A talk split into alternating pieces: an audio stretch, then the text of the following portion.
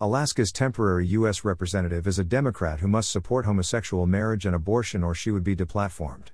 Evidently, she is also in favor of global warming because she supported fossil fuel development on the North Slope National Petroleum Reserve, 23 million acres. She is an Alaska native and female, though so morality and political points are comparatively inconsequential. In the USA Today race is what matters for corporate sensibilities if it helps deplatform conservative Americans. Alaskans certainly need good jobs. Accelerating global warming with high Arctic drilling producing exhaust at high latitude and supplying the nation with fossil fuel for decades ahead seems wrong. The state may lose a lot of waterline real estate as sea level rises from global warming later this century. The effects of global warming are visible every day increasingly.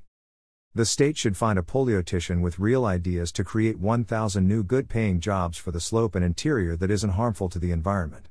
It is possible.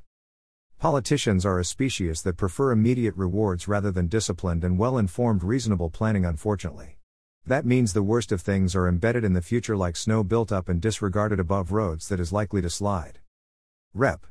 Peltola probably will be re elected because two Republican candidates will split the vote. A lack of intelligence can determine who wins elections.